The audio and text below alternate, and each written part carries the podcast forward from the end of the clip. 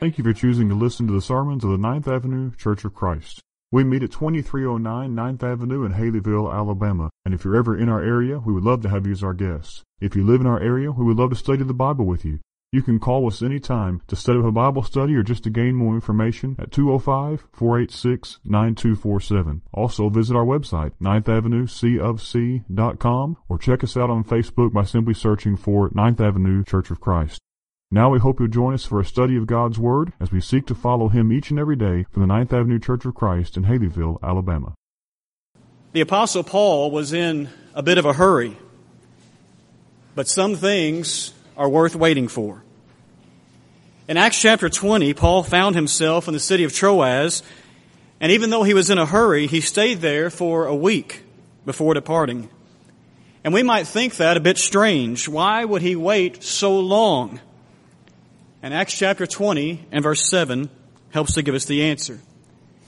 In that verse, we read, On the first day of the week, when we were gathered together to break bread, Paul talked with them, intending to depart on the next day, and he prolonged his speech until midnight. The church came together to break bread. We know that that was more than just a common meal, a late night meal, or maybe even breakfast. Because the same terminology of breaking bread is found in verse 11 of Acts chapter 20. To talk there specifically about a common meal. And besides that, in a day and time when the church was known to meet daily from house to house, why would Paul wait a week just to have a common meal, a supper or a breakfast, when the church seemingly got together all the time to discuss scripture and to eat together? And the answer, of course, was that this was more than just some common meal. In Acts chapter 20 and verse 7, Paul was saying the church came together to break bread, that is, to eat the Lord's Supper, or to have, as we sometimes call it, communion. As those of you from Ninth Avenue know, on Sunday mornings this year, we are considering the words of Jesus. And we wanted to take one Sunday this year to focus on the words of Jesus specifically as he instituted the Lord's Supper. However, with the order of our worship services the way they typically we are, we would have already eaten the Lord's Supper before we studied the text. And so with that in mind, after some thought and conversation and prayer, the elders agreed that we needed to alter our order of services this morning just for this one time to help us truly concentrate on communion as instituted by the Lord. I think we can overstate Acts chapter 20 and verse 7 to say that basically the only reason the church came together was for communion or for the Lord's Supper. But if we're not careful, we can miss that Paul specifically mentions that particular act of worship for a very important reason. You know, we can sing to God at any time. We can pray at any time. In fact, we are commanded to pray without ceasing in 1 Thessalonians chapter 5 and verse 17. We can study the scriptures at any time, and we should, individually as well as in groups and Bible classes and personal studies and private studies. But when it comes to the Lord's Supper, when it comes to communion, the Lord's Day is the only time the church is approved to eat of that supper. And notice that that verse in Acts 20 and verse 7 tells us that they came together to do so. This is a very individual act in that I am individually communing with the Lord. However, it is also a very communal or congregational act in that we all are together professing our faith in what Christ did for us as we eat this very simple but very powerful memorial feast. And so we ask you this morning to take part in all the avenues of worship, obviously, as we should each and every Sunday. All of them, though, this morning will be focused around communion. For the next few moments, Brother John is going to lead us in a couple of songs that will help focus our minds on the Lord's Supper, we might say in general or generically. Following those couple of songs, we'll have our prayer and our scripture reading. And following that, I'll come back up and preach the first part of our sermon where we'll focus on the body of our Lord Jesus. But for a few moments now, let's sing and think about the Lord's Supper together. 700 years before Jesus walked on the earth, a prophecy was given that has become one of the more well-known prophecies concerning the coming Messiah. And Isaiah, in part of that prophecy, wrote these words, But he was wounded for our transgressions. He was crushed for our iniquities. Upon him was the chastisement that brought us peace, and with his stripes we are healed. You'll find those words in Isaiah chapter 53 and verse 5. While blood has always been a part of God's plan for redemption, it is significant that the Lord's Supper begins by reminding us of the body of our Lord. It is a very real thing, as each one of us knows what it is like to cut our skin or to have some other reminder that we are very much mortal beings. But those words found in Isaiah chapter 53 and verse 5 are so vivid. And certainly they remind us that Jesus did all of the, all of this for us. He deserved absolutely nothing of what he received. He was sinless and completely innocent. However, in that verse, as well as the verses around it, we're also reminded that his body was truly made of flesh and that his flesh was torn in terrible ways. I want to focus on three words from that prophecy from Isaiah, those, that one verse, and tie it to what Jesus said as he instituted the Lord's Supper. Consider the word wounded. The word found there can also be translated as pierced. It can also, interestingly, be translated as tormented. The wounds that Jesus bore were very real. Each time they struck him on the head, while that crown of thorns was there or whether it was not, it wounded his head. Each time the crossbar bore down into him as he carried it part of the way to Calvary, it wounded him. And when you see that the word can also be translated as pierced, that certainly brings to mind the picture of the sword being placed into his side to, in a physical way, end his suffering. And on and on we could go with the very simple word of being wounded, though the concept is not simple in the least. Consider the word crushed. Or as the King James Version has it, bruised. The same Hebrew word, by the way, is found in Psalm 72, which was a poetic prayer that Solomon wrote to God. And in Psalm 72 and verse 4, Solomon said of God, May he defend the cause of the poor of the people, give deliverance to the children of the needy, and crush the oppressor. I think in some ways we may be able to get a better understanding of the meaning of that word from that verse in Psalm 72 because we can get a picture of a military victory that is crushing to the opponent. But in Isaiah chapter 53, that is the word used to describe what would happen to the one sometimes called the suffering servant, what would happen to Christ. The word literally means to be broken into pieces.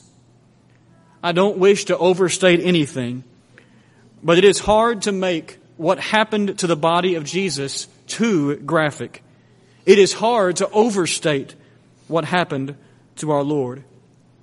And we know that in part because of what was said just a few verses earlier in this same prophecy in Isaiah chapter 53, which actually begins back up in Isaiah chapter 52. Because in Isaiah 52 and verse 14, listen to these words. As many were astonished at you, his appearance was so marred beyond human semblance, and his form beyond that of the children of mankind. The Living Bible paraphrases that middle phrase this way, so disfigured one would scarcely know it was a person standing there. And another paraphrase simply words it this way, he didn't even look human. All the pictures all the paintings we might put on PowerPoint to focus our minds on the cross, let me put it this way. All of them we choose or all of them we see have been sanitized. All of them have been cleaned up from what Jesus actually looked like as he was there on the cross. Though we know internally not a bone was broken uh, inside of his body. That was prophesied and it did not happen. He did not have a bone broken. His visage, his countenance was marred and it was crushed virtually beyond recognition even of humanity. But third, consider the word stripes. With his stripes, we are healed. Interestingly, the New American Standard Bible translates that phrase as by his scourging, we are healed. But that may be too much interpretation rather than translation. I've been told by those who study the Hebrew language that the word translated stripes in Isaiah 53 and verse 5 could also be translated by a singular word like stripe or bruise. That indicates the effect on the body of Jesus, not just the process that brought it about. But the idea is the same. But consider the import of the fact that it could be a singular word, stripe or wound. The body, the physical body of our Lord was so marred, so crushed by the scourging and all the other events leading up to and through his death that it was as if he had one large stripe, one large bruise over his entire body. As Brother V.P. Black used to say it, it was as if the shoulder blades of our Lord were white capped mountains in the midst of a sea of blood.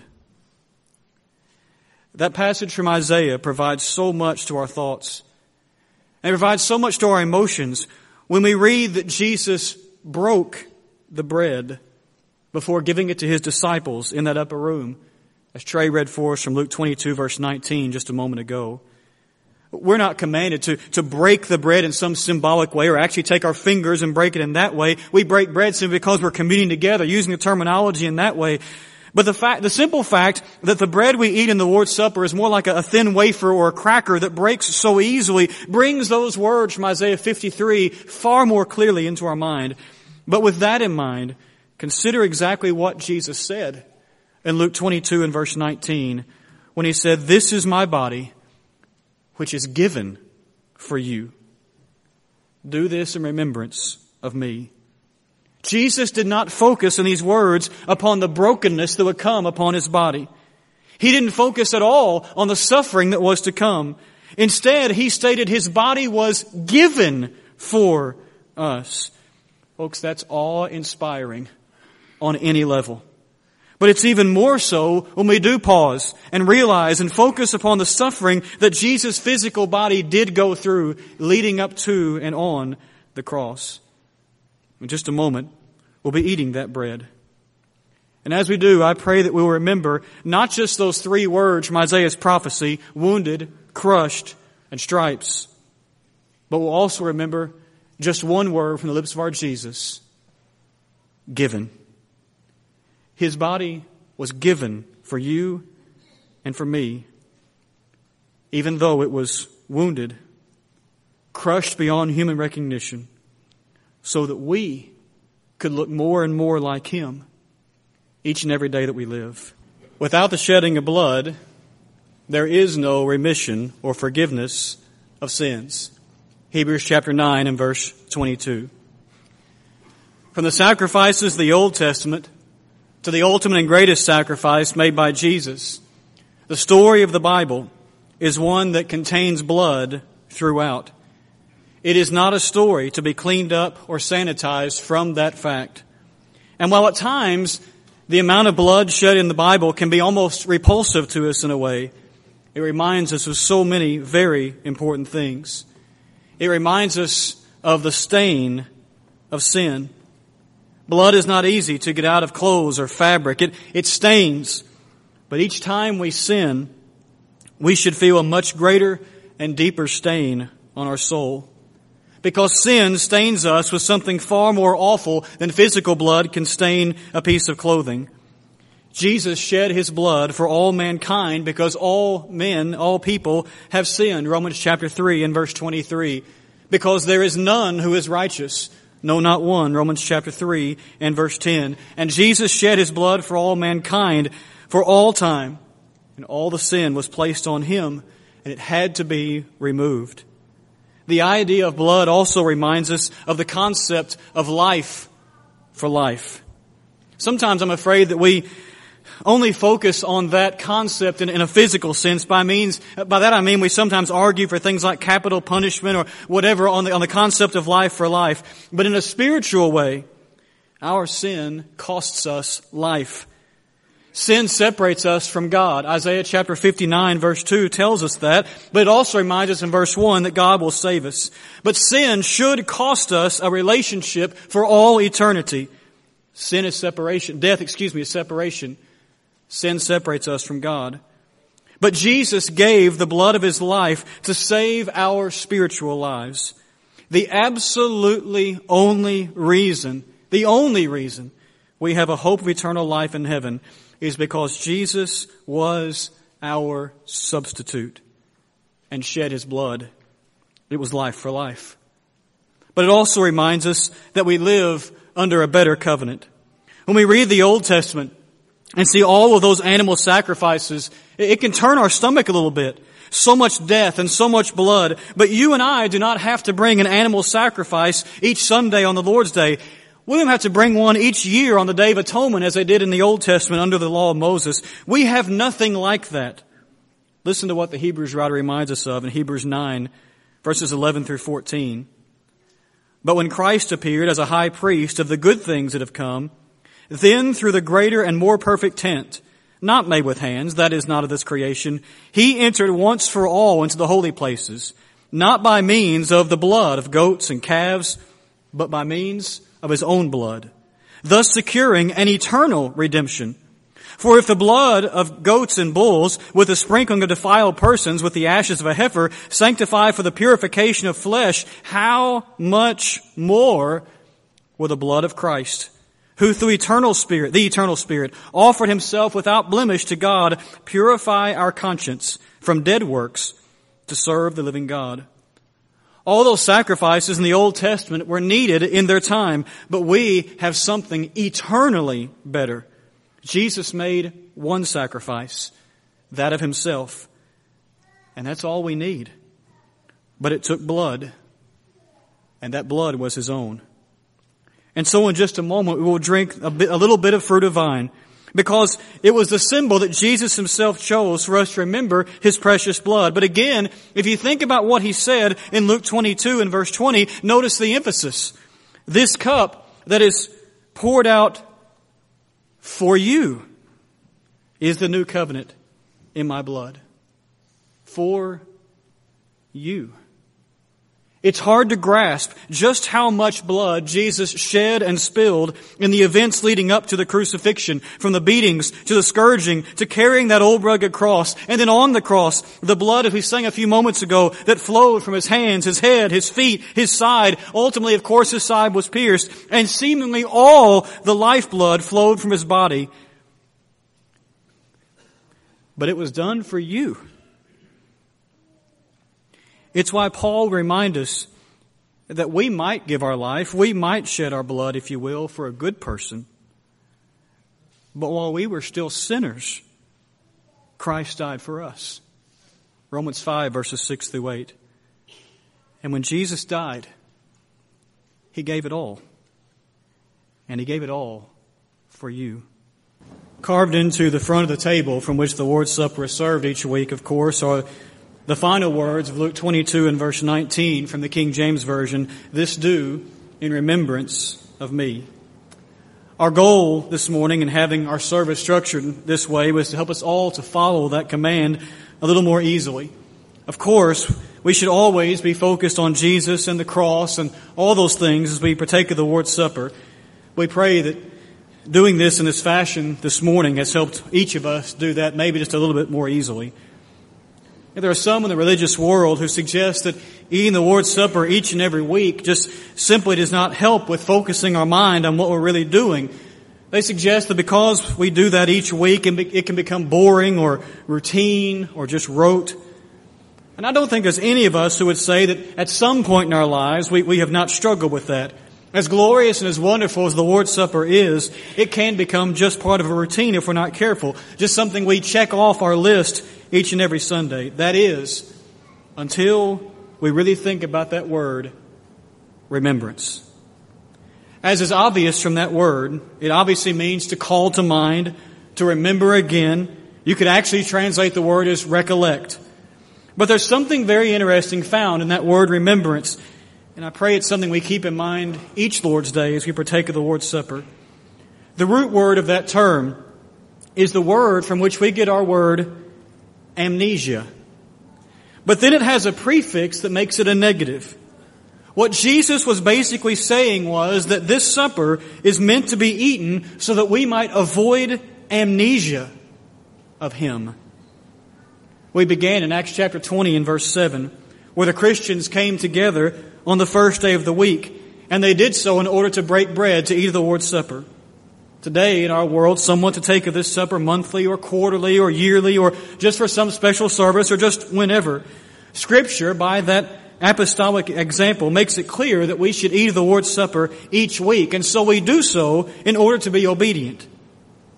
But couple that with the simple fact that this is a memorial to help us never forget Christ, to never have amnesia of what He has done for us.